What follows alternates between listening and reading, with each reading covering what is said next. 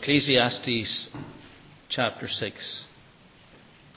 I have seen another evil under the sun, and it weighs heavily on men. God gives a man wealth, possessions, and honour, so that he lacks nothing his heart desires. But God does not enable him to enjoy them, and a stranger enjoys them instead. This is meaningless, a grievous evil. A man may have a hundred children and live many years, yet no matter how long he lives, if he cannot enjoy his prosperity and does not receive proper burial, I say that a stillborn child is better off than he. It comes without meaning. It departs in darkness, and in darkness its name is shrouded. Though it never saw the sun or knew anything, it has more rest than does that man. Even if he lives a thousand years twice over but fails to enjoy his prosperity, do not all go to the same place.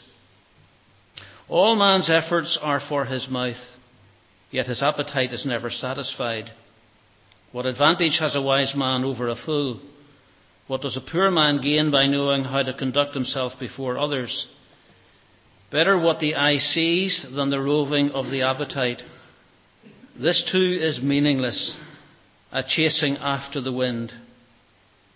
Whatever exists has already been named, and what man is has been known. No man can contend with one who is stronger than he. The more the words, the less the meaning, and how does that profit anyone? For who knows what is good for a man in life during the few and meaningless days he passes through like a shadow? Who can tell him what will happen under the sun after he is gone? David.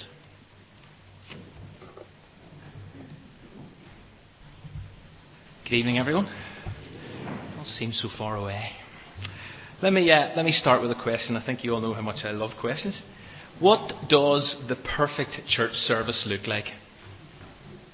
Uh, it's a great question, and I think if I opened that up for discussion, uh, we would have quite an interesting one. Uh, and I'm almost tempted to do that. But you know, those who lead services here at Windsor, it was Alison this morning or Roy this evening, they invest a lot of thought and a lot of uh, prayer into what we do, what we will sing, how we will actually do it. Because they believe and we believe that this time matters, that our corporate worship together is important. And that is the issue, or certainly one of the issues, that the searcher addresses in the opening section of Ecclesiastes chapter 5. Incidentally, here's uh, how C.S. Lewis responded to that question. The perfect church service would be one we were most unaware of. Our attention would have been on God. Wouldn't it be great to come up with answers like that? Uh, and as we're about to see, that actually seems to capture the searcher's, Solomon's perspective to some extent. Now, for those who have been uh, with us on Sunday evenings listening to these meaningless messages, question mark, and emphasis on the question mark, you may have noticed as Roy read the first seven verses of Ecclesiastes that there's a change of pace, that there's a real shift in focus. Because up to now, if you've been with us for the first number of weeks, up to now, the searcher Solomon has been taking a look out there, taking a look around him, life under the sun. But here, and this, this comes as a bit of a shock, he actually steps into church to see how things are going in there. And out there, as he's looked around, he's been left, as we have discovered, with a real sense of despair. Well, now he's taken a look at church. And is it going to be any different? Or as he looks into the temple context. And what we're about to discover, and this should come as no surprise, is that Solomon has some significant things to say. Some very relevant things into that time, some very relevant things 3,000 years later. And what the searcher does is he homes in on our worship of God. The highest activity in which people can engage. The very thing that we were created to do. It's been infused into our DNA to worship. Or as Tozer said, worship, and we've looked at this before, worship is the normal employment of moral beings. But before we look at what the searcher actually says about this subject and about this issue, let me just make a couple of points. Worship is about more than what we do just at church. The Bible teaches, and again we've been stressing this recently, that worship is also to do with our work. Worship, in fact, is, to, is related to how we live our lives. But in Ecclesiastes chapter 5, the issue that he addresses, I believe, or certainly one of the issues, is our corporate worship. It's actually what we do together here at 10:30 and 7 p.m. on a Sunday. What we're about to look at actually relates to this very moment, to what we have been doing since 7 p.m. Secondly, what I want us to know is that the searcher says nothing about the style of our worship when we gather together. Because we all know, and again we've said this before, that most hassles in church regarding worship concern style. So it's whether it's hymn or it's chorus, it's organ, it's guitar, it's liturgy, it's spontaneity, it's Wesley, it's Redman. We've said this before. It's repeat songs, don't repeat songs, it's stand, it's sit. The list goes on. But the searcher actually says, listen, this is not about style. He takes the issue deeper. And what he really writes is relevant to all worshippers, irrespective of your preferred style. This is about you. It actually gets very personal. So let's look at verse 1. Here's how he starts Guard your steps when you go to the house of God. In other words, be careful how you move towards this time. Be careful how you move towards this act of corporate worship. Think about what you're walking into. Think about where you're heading. And what it relates to is our approach before worship and our preparation to worship. Now, I don't know how you prepared for this service. I don't know if you prepared for this service. I kind of had to. And so did Roy. But you know, if I wasn't involved up here this evening, would I have given much thought to this? Or would I have just turned up, showed up? You know, worship is about entering a presence. The presence. Now, I know we're never out of God's presence.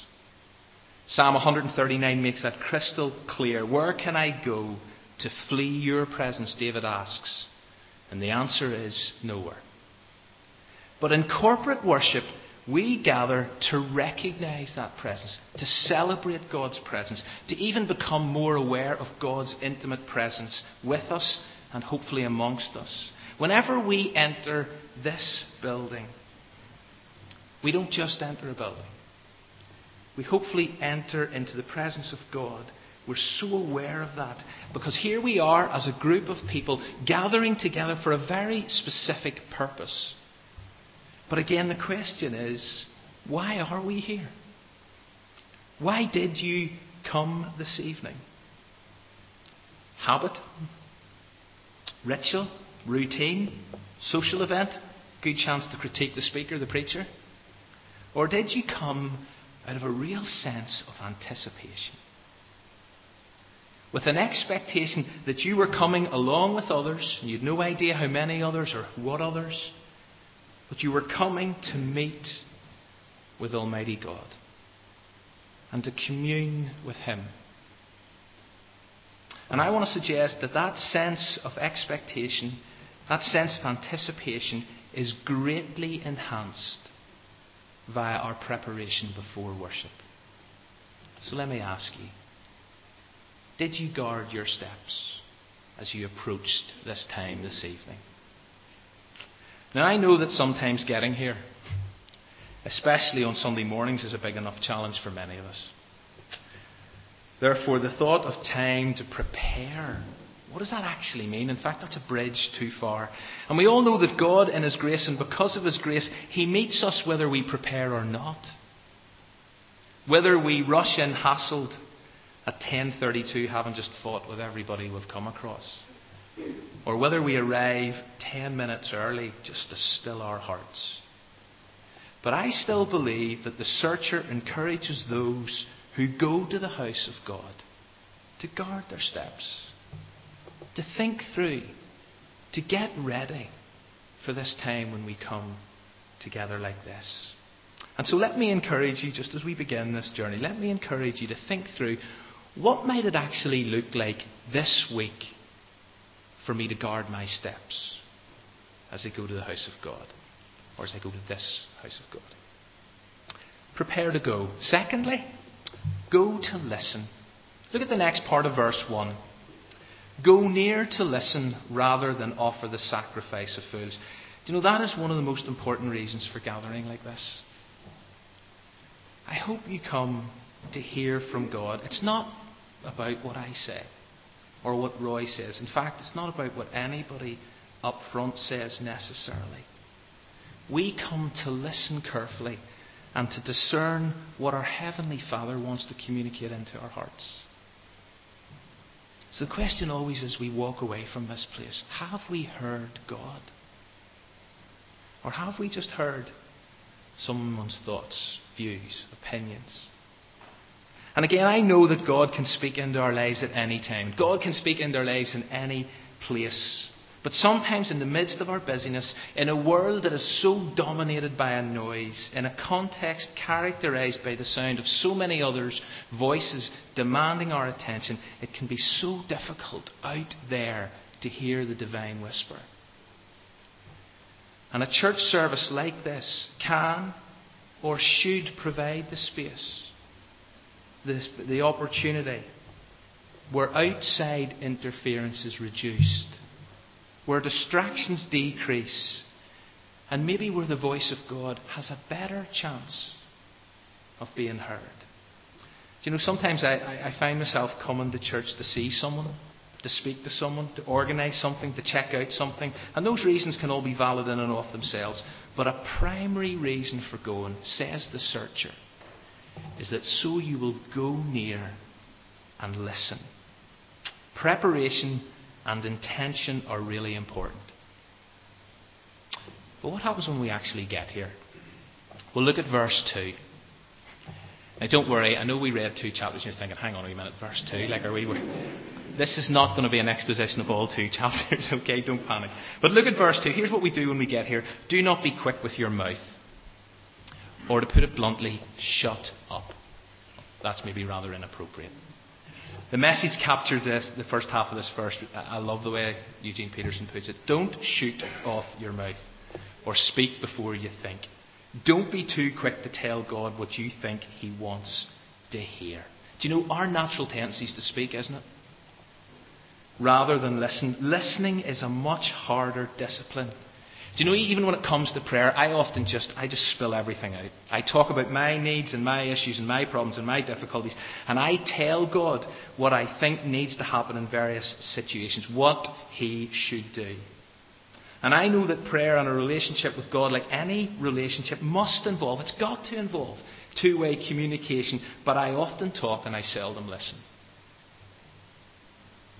It's all one way, and therefore I need to learn to be quiet or to shut up and tune in. I utter so much and I hear so little. And I need to refocus and I need to realign my thinking and I need to re establish who is God in this relationship? Who's actually in control here? And that's why the next phrase is so good, so challenging. God is in heaven, you are on earth. Now, what that is saying is not that God is a million miles away. What it's saying is that God is God and you are you.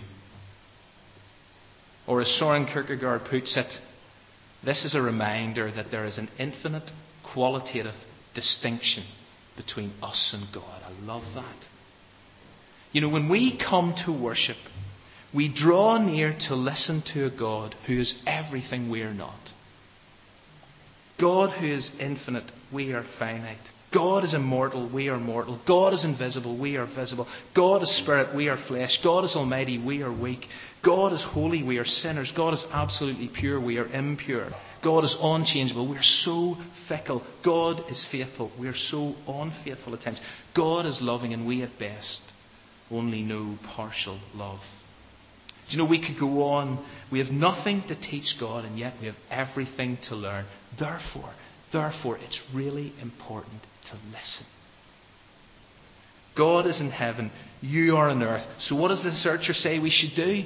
Let your words be few. You know, lots of words may impress, may even fool others, but not God. I need to really give thought to what I say. I've got to choose my words carefully. Because as he goes on to say in verse 3, the danger of saying lots, the danger of saying many words is that you'll end up saying something foolish. Elsewhere in the writings of Solomon, he says this the more you talk, the more you're likely to sin. If you're wise, you will keep quiet. The next little section uh, from verse 4 to 6 relates to the issue of making vows. Now, again, there's so many different takes on this. Uh, but because the search has been dealing with the subject of corporate worship, I think, let me look at vows that we sometimes make in that context. Have you ever promised God anything in a service like this? Promised to go somewhere. Promised to give more. Promised to pray for that family promised to forgive that person, promised to walk away from that sin, promised to express more compassion. But the danger is that in the cool light of day, away from the emotion of a moment like this, when we're back to life in the outside world, we sometimes fail to deliver on the promises we have made. And that's not good. And the searcher says when you make a vow to God, don't delay in fulfilling it. In fact, he goes on to say, look, it's far better not to make any promises, any vows, than to make them and then break them. And so often we do make promises in worship. We sing so many of them, actually. But do we actually follow them up? Do I follow them up? He's one more piece of advice before he changes track but before we hear it, someone has actually described this little section of Ecclesiastes as what every worshipper should know. And here's what every worshipper should know. Prepare for worship, go near to listen in worship, remember who it is you come to worship, reduce the word count during worship, fulfill any vows you make as you worship.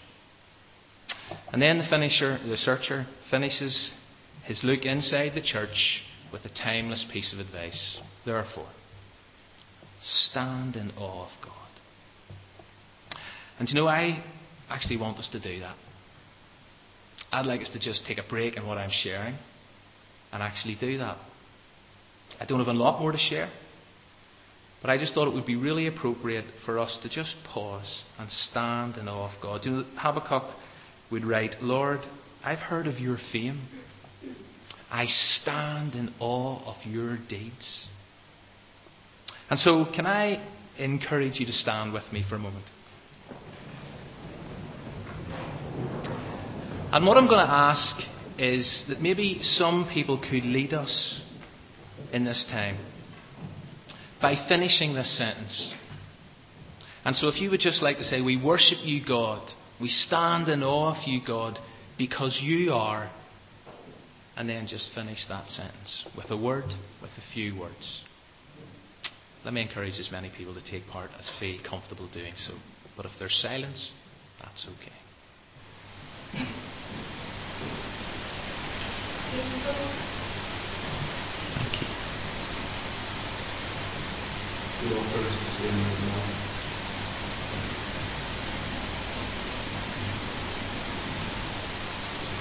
Thank you. We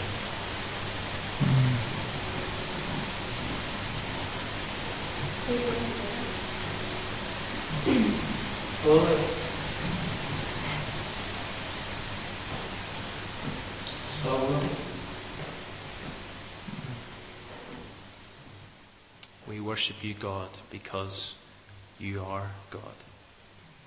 Amen. Please take your seats. All right, let's, let's shift the focus just for the last few moments. Wouldn't it, another question, only this is an easier one, wouldn't it be great to have lots of money? It was the, uh, it was the Monte Carlo Grand Prix this afternoon. Uh, I didn't see any of it. I saw some of the qualifying yesterday, but you know, Monaco is described as the place which is more about money than any other place in the world. making it, spending it, flaunting it. Wouldn't it be great to have enough money to live somewhere like Monaco and to buy into the lifestyle? Well, not necessarily, according to the searcher. And he gives us a few reasons for that perspective, and I really am only touching on stuff here, okay?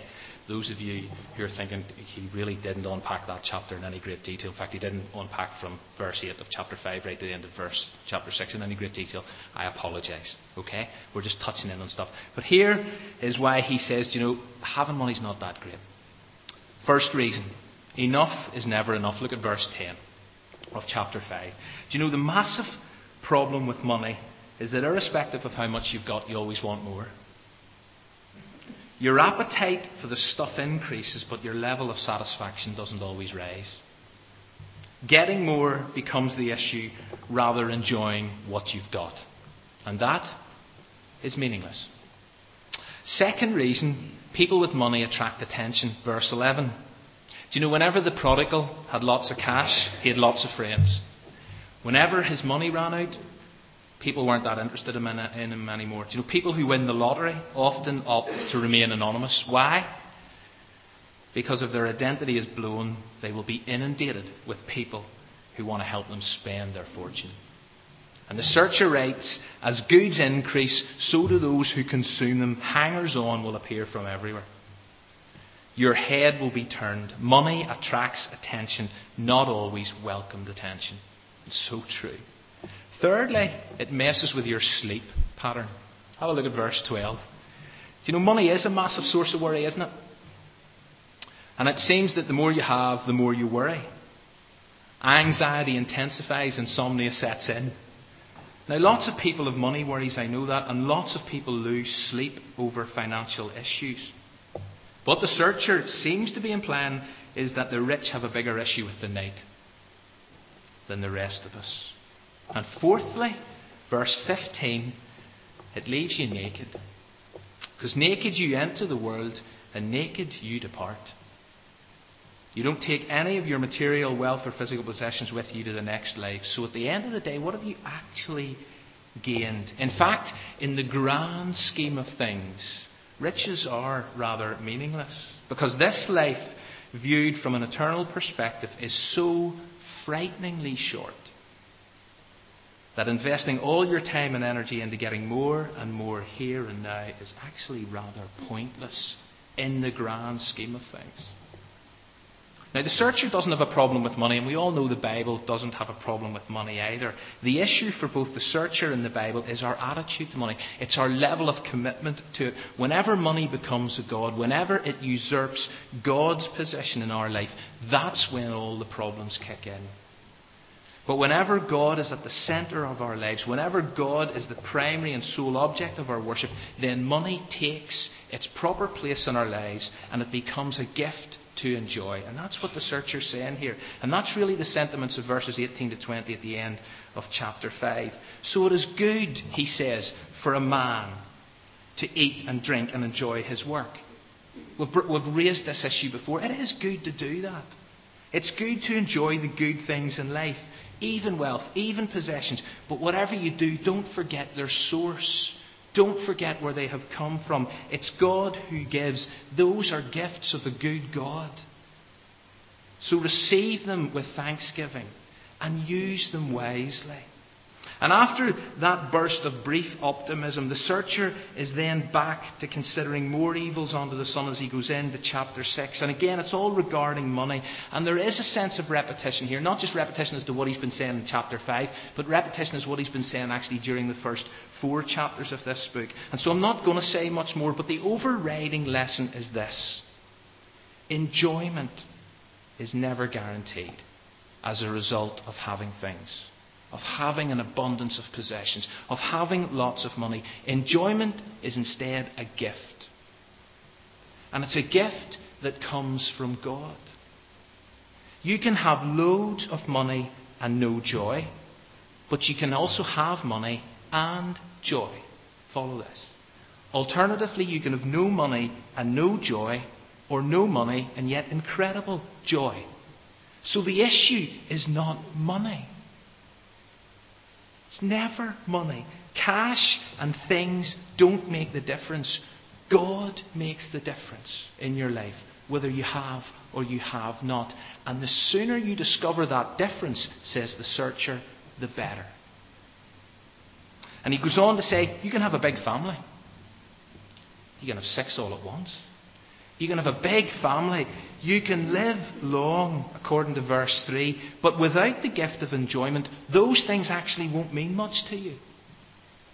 You can try to find joy via your own efforts, and so many people are. In fact, you can work really hard. This is what he said. You can work really hard at trying to find joy, but unless God gives you it, and unless you receive it as a gift, then effectively you're wasting your time.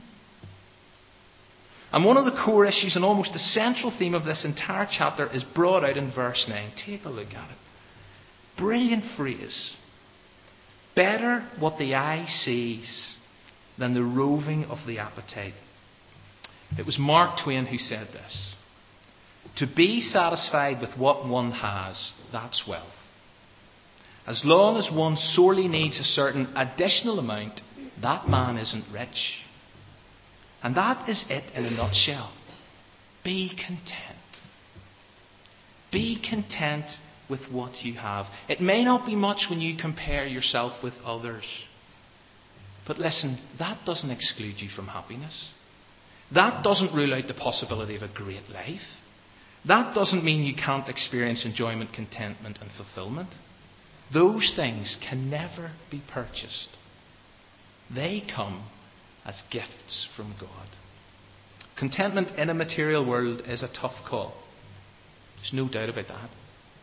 But if money and abundance of possessions, status and success are what you're banking on, what the world is banking on to provide contentment, then the searcher says you may end up frustrated and you will end up extremely disillusioned. And there are countless examples of people like that in our society today.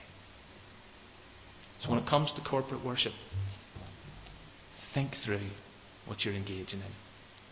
And when it comes to money, be content. Don't buy into the myth that exists out there.